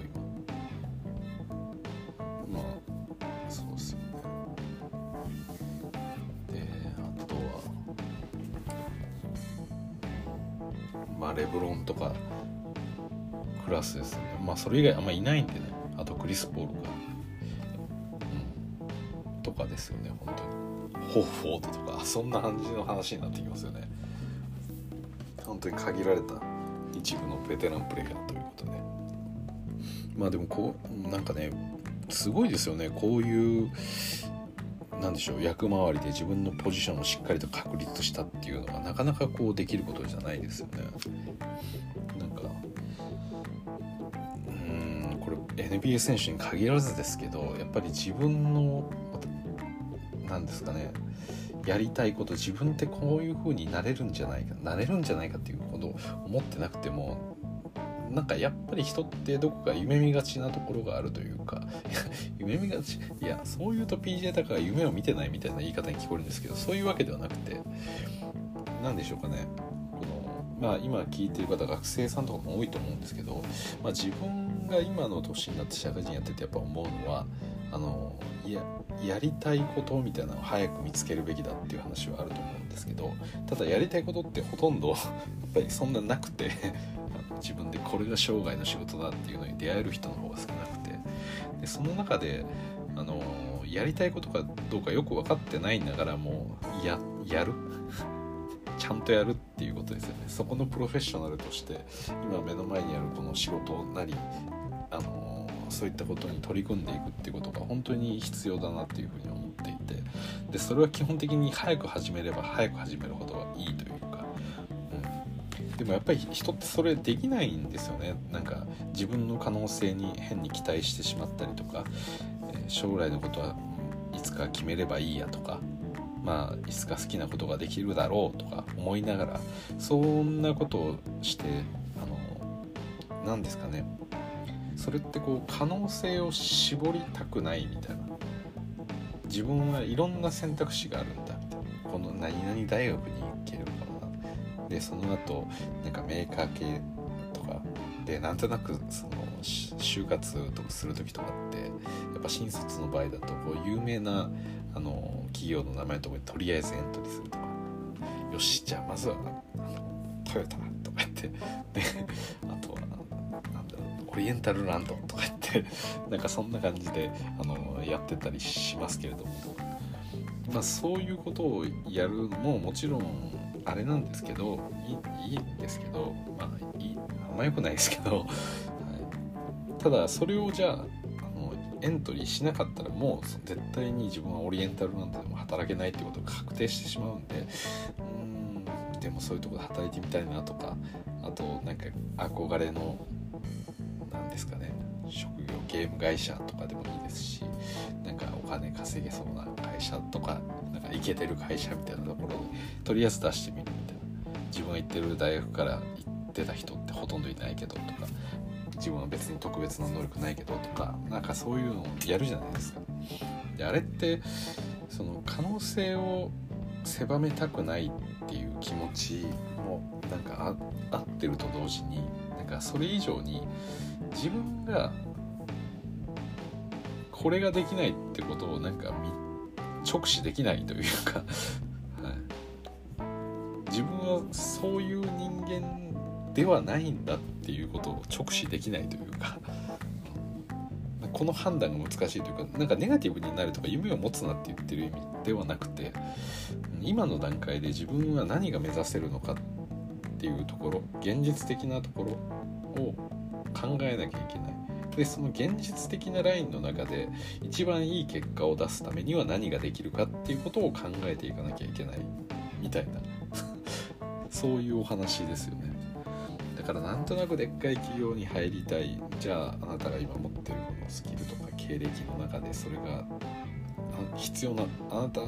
が必要とされる人材ですかっていうところを。いやでもワンチャンっていうのは本当のことを多分みんな考えたら分かると思うんですよ。自分が逆の立場でワンチャンって言って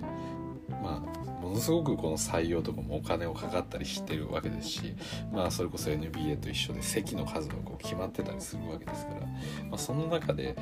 これから10年育てたいって思う人間を決める時に、うん、よくわかんないけどワンチャン君みたいなことってやっぱ 自分が逆の立場だったらやらないとは思うんですよね。とりあえずポテンシャルありそうなプレイヤーかまあ中身は分かんないけどとかいう話になってきたらまあ一旦まずデュークから見るかな。ケンタッキー大学から見るかみたいな感じになると思うんですよね。最初スカウティング行く時にあのすごいドマイナーなあのなんでしょうカレッジから行く人ってあんまりいないと思うんですよね。NBA のチームみたいなその要は大手企業側ですよね逆に言うと。まあなんか別に大学いい大学に行ったらいい会社に行けるみたいないい大学に行くのが偉いって言ってる意味じゃないですけれどもただまあそういう風な取り方をしてるんで企業としてはだからそこにマッチしない人材であるなっていうことはあの認めた方がいいんですよね早くに。でその上であの初動として自分がじゃあ本当に目指せるラインっていうところでガンと突き抜けてしまうその中で一番いい結果を出そうとするっていうことの方が私は大事なんじゃないかなっていうふうに思ってます。はい、でこれが何の話かやっぱりそういった3万とこうやっていく中だとじゃあいろんなところに100社エントリーしたりとかいろんなところで採用を受けてで落ちてとか二次面接行ってダメでとかで最悪もうその年に入れなくて、まあ、第二新卒みたいな形であの入ったりする。さらにはもっともっとあの望んでなかったところに入ってしまうとか方法には行きたくなかったなっていうようなところとかしたくなかったなっていう仕事ことをしなきゃいけないってなる前にあの自分の目指す自分が狙えるラインの中で一番いい結果を出していく、うん、なんかその見極めが難しいんですよね。私も若い頃まあ今もそうですけどあのそういう見極めってやっぱりうまくできないんで、うん、自分がこんなことできんじゃないかとかまあそんな前向きにね捉えてるわけじゃないんですけれどもなんとなくできるだろうとか口には出さなくてもなんとなくでなんとなくうまくいくみたいな 甘さがあるんですよね。だからそこに自分の生きていくフィールドはここだっていうのを狭く絞れば絞るほどそこに対してのやっぱ集中力も出ますしそこに注ぎ込めるものもやっぱり増えるんですよね。なんでやっぱ勢いが大事なんであのシャワーヘッドとかって穴がいっぱい開いてますよね。で穴がいっぱい開いてるとものすごく大量の穴が開いてたり穴がすごくでかかったりするとちょっと水をピッて出しただけじゃちょろちょろちょろっていう感じにやっぱ出ますよね。でもやっぱシャワーにおいてこう必要なのはこう水圧水の勢いだと思うんですよね。だからこそあの穴の数を減らして穴を限定するほど同じ水量が出たとしてもその分水の勢い水圧っていうのはきつくなりますよね。だからやっぱりあの自分が目指すべきものっていうのはあのあまり多く作りすぎるとまあ夢を捨てろっていうわけではないんですけれどもややってみるってことに対してはまある程度ちゃんとそれに集中して取り組む。でそ穴が1個だけだったらもうその水を全部そこに注ぎ込めるんですごい勢いを出せるんですけど。それがうまくいかないままその穴も決められないし穴の個数もまだ決めてないってなりながら、まあ、2030とこう年を重ねていったりしつつ、えーまあ、気づいてみれば自分の人生なんでしょうシャワーから何でしょうかね前に飛ぶこともなくパラーっとこう垂れてるような、えー、そういう、まあ、人生にも、なると思うんですよね。はい、私自身そういう感じですから。なんでこういったねあの PJ タッカーっていうのは ようやく NBA の話に帰ってきてましたけれども。そういう点で私は本当に素晴らしいなっていうふうに思っていて。だからそうですねその水圧の話しましたけどその中でもねこの NBA みたいな世界で何ですか？言って今はもうリーグに450人とか500人弱しかいないようなそんな厳しいリーグの中で37歳になってまだ3年契約しかも30 million もらえそうだっていうんですから、うん、それはすごいですよね。じゃあ PJ とか何できんのって言って、うん、だからみ多分みんなが初めてバスケットをし始めた時になんとなくこうなりたいって思った世界とは多分違うと思うんですよね。なんとなく「スラムダンク読んでたんだったらルカに憧れるまあルカだけじゃないですけどあの三井に憧れたりとかまあいろいろあると思いますけどそういったいわゆるなんかこう,、うん、こう輝かしい感じのキャラクターの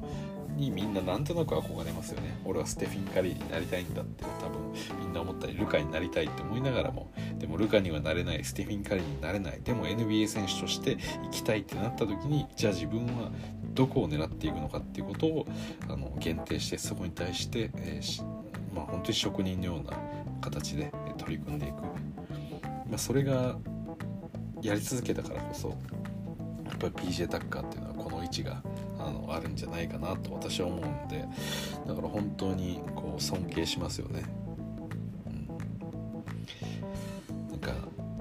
そうですねこう幼い頃っていうのはキラキラしたものとかあの1位圧倒的ナンバーワンに憧れたりするものですけれどもなんかこう年を重ねていくと、うん、そういったナンバーワンになれないほとんどの人たちが社会の中で、えー、こういう働いて、えー、そして社会を作っているみたいなものも、まあ、実感していくわけですね自分もそういう立場になって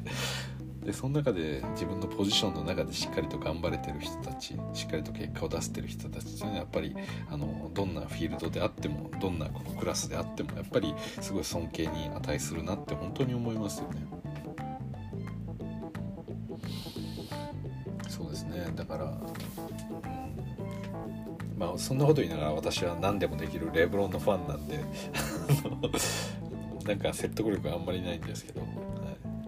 でもそういうやっぱりね PJ タッカーには PJ タッカーのやっぱ魅力がありますよね、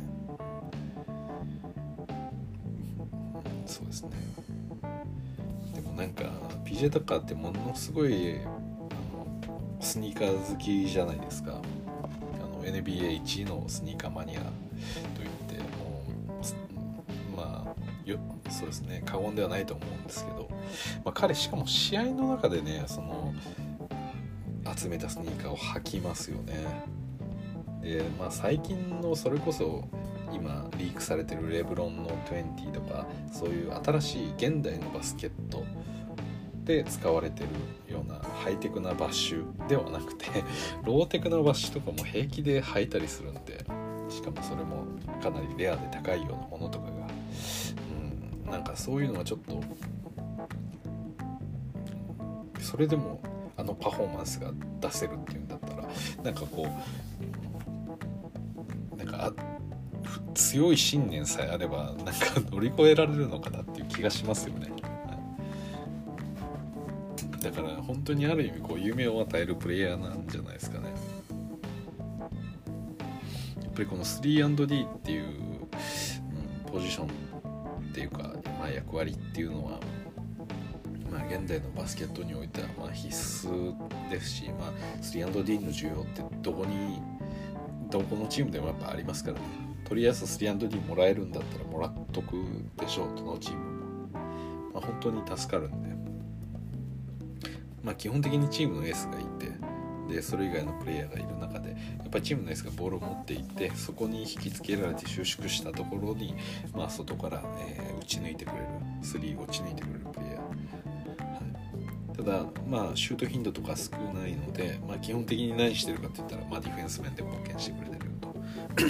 だから本当にその攻守あのエースがいるチーム、まあ、全てのチームですよね。において、まあ、何かしらのこのいい働きをしてくれるっていうのはありがたいですよね本当に。はい、あそうですね。まあいろいろとちょっと別の話もし PJ だから話もしましたけどちょっと言いたいことを思い出しました。馬場雄大です。馬場っちです。あのー、昨シーズンはテキサス・レジェンズにいましたよね、あのー、マブスの G リーグの、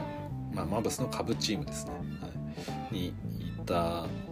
馬場雄大ですけど今季、えー、キャンプ契約したのはなんとウォリアーズということで、うん。まあ、馬場雄大がウォリアーズで見れるってやったら結構楽しみですよね。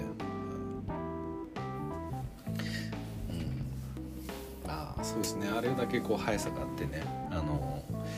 サイズサイズ的には、まあ、そそこまで大きなプレイヤーではないですけど、まあ、彼のような選手がウォリアーズで活躍してくれるってなると、まあ、日本のファンとしては嬉しいばかりですよね、うん、結構大変そうですけどね 今のウォリアーズ、うん、どういう形で入ればいいんだろうってちょっと思っちゃいますね。難しそうですね。だって昨シーズン優勝したチームですからね。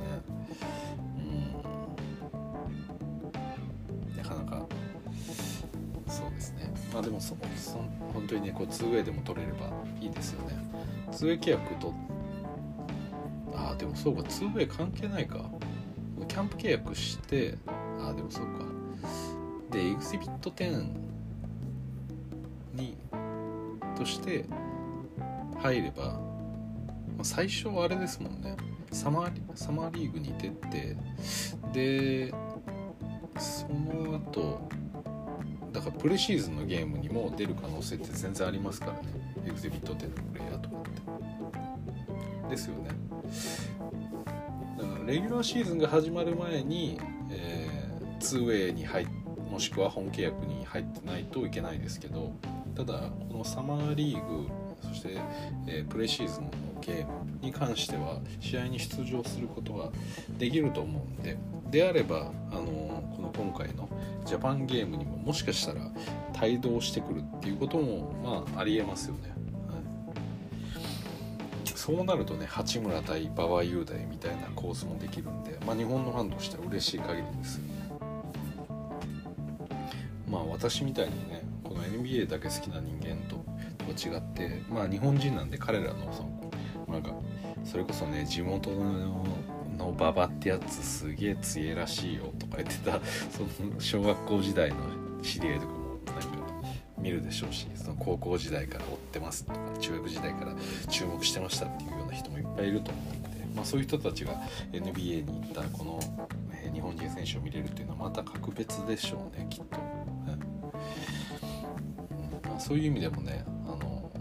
私も楽しみだなと思ってそれを言おうと思ってたんです、はい、今思い出しました。はい。ですね。あとは何かあったかな。なんかサマーリング関連でもう一つぐらい言っておきたいことがあった気がするんですけど。何だったっけな。あそういえば渡辺はどうなるんでしょうね。なんかあの誰だ？誰と練習してた？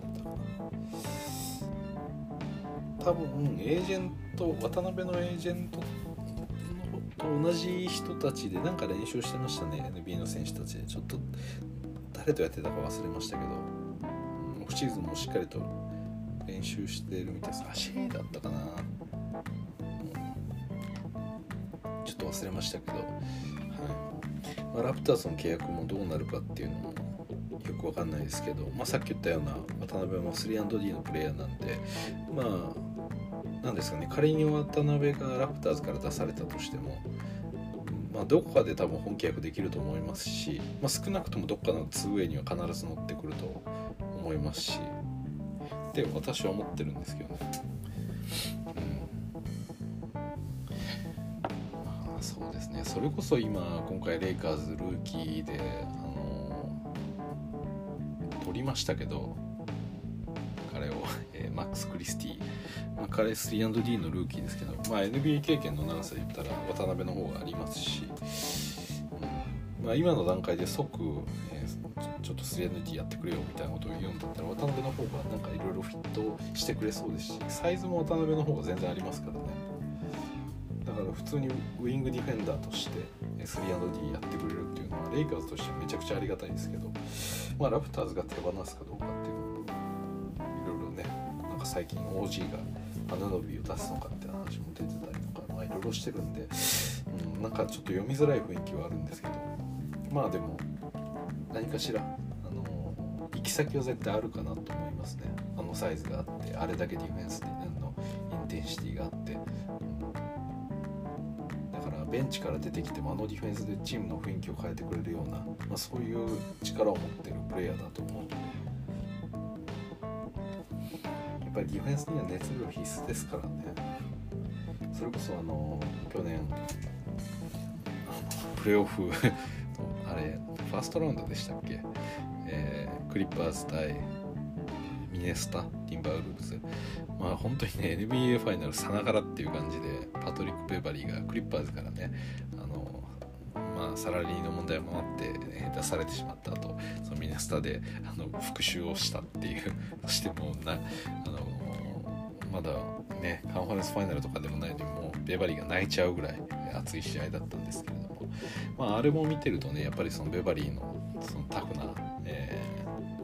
ー、そのマインドっていうのがやっぱりチームに伝播してる部分があるんでやっぱりああいうプレーっていうのは、うん、すごく効果的なんで。で特にレイカーズとか今季は、まあ、そのラスの質問って、まあどこ、どのインタビューでも必ずされますけどで都度やっぱりその今回のチームはディフェンスにフォーカスするっていうような、え言い方、まあ、ラスにはまずディフェンスやってもらうとか散々言ってるんで、まあ、そういうのを見ててもやっぱりそのディフェンスやろうぜちゃんとやろうよっていうのはやっぱりその背中で語るというかそのプレーでハッスルを見せてくれるプレイヤーが、まあ、そのチームの中にいるっていうことがものすごくこの起爆剤になるんで、まあ、そういう意味でも、まあ、レイカーズに来てくれるっていうんだったら私はもう全然ウェルカムですね、はい、ウィングディフェンダー欲しいんで 3&D とか欲しいですね、まあ、そういうこともねありつつ、まあ、日本人選手がどこに行くか、まあ、それこそ八村自身がね今ちょっとさっき冒頭言ったような、えーあ、ブラッドリー・ビール絡みのお話で、まあ、いろいろと、まあ、メンバーの入れ替えとかあったらちょっとあれですけどまあおそらくねウィザーズにはいるでしょうし、まあ、渡辺もどっか契約できるでしょうしあとは馬場雄大がウォリアーズたり、えー、キャンプ契約したりとかまあまあまあいろいろとね、うん、楽しみですよね。せっかくなんでねいろんなプレイヤー見て。でウォリアーズもね一応あの楽天がスポンサーのパッチのスポンサーとしてるんでそういう意味でもあのまあ土地的にもねあの別に日本人のファン層を増やすっていうのはいいことだと思うんでまあまあそういう理屈が働かなくてもあの馬場にはなんとか入ってほしいなというふうに思いますけど。はい。ということで、えー、今日はですね、たっぷりこれでもう1時間40分ぐらいかな、えー、お話ししましたけれども、まあ、前半はね、なんかクーラーの話とかを してたような気がしましたが、えー、後半はまあブラッドリービール、えどうする気なんだ、おいというお話と、あと PJ タッカーという男は、まあ、半端じゃねえぞという ある意味こう夢を与えることですしまあ多分、えー、一部の天才っていうのはやっぱ限られてるんでトップを取れる選手って限られてるんでその中でも、え、自分のポジションを作り出す自分という存在を必要なものとさせるっていう、まあ、ほとんどの人があのすごい人じゃない方なんで私も含めて。まあ、PJ タカはすごい人じゃないって言わないですよ全然もちろんあのすごい人なんですけど何て言うんでしょう一番ではない人の戦い方っていう上では PJ タッカーっていうのはものすごく多くの人がこうなんか参照すべき、えー、そんなキャリアを送ってるんじゃないかというお話もしたところでまあバッチもウォリアーズ頑張れということで来季も日本人いっぱい応援したいなと思います。はい、ということで、えー、ここまでお聴きいただきどうもありがとうございました。それじゃまた。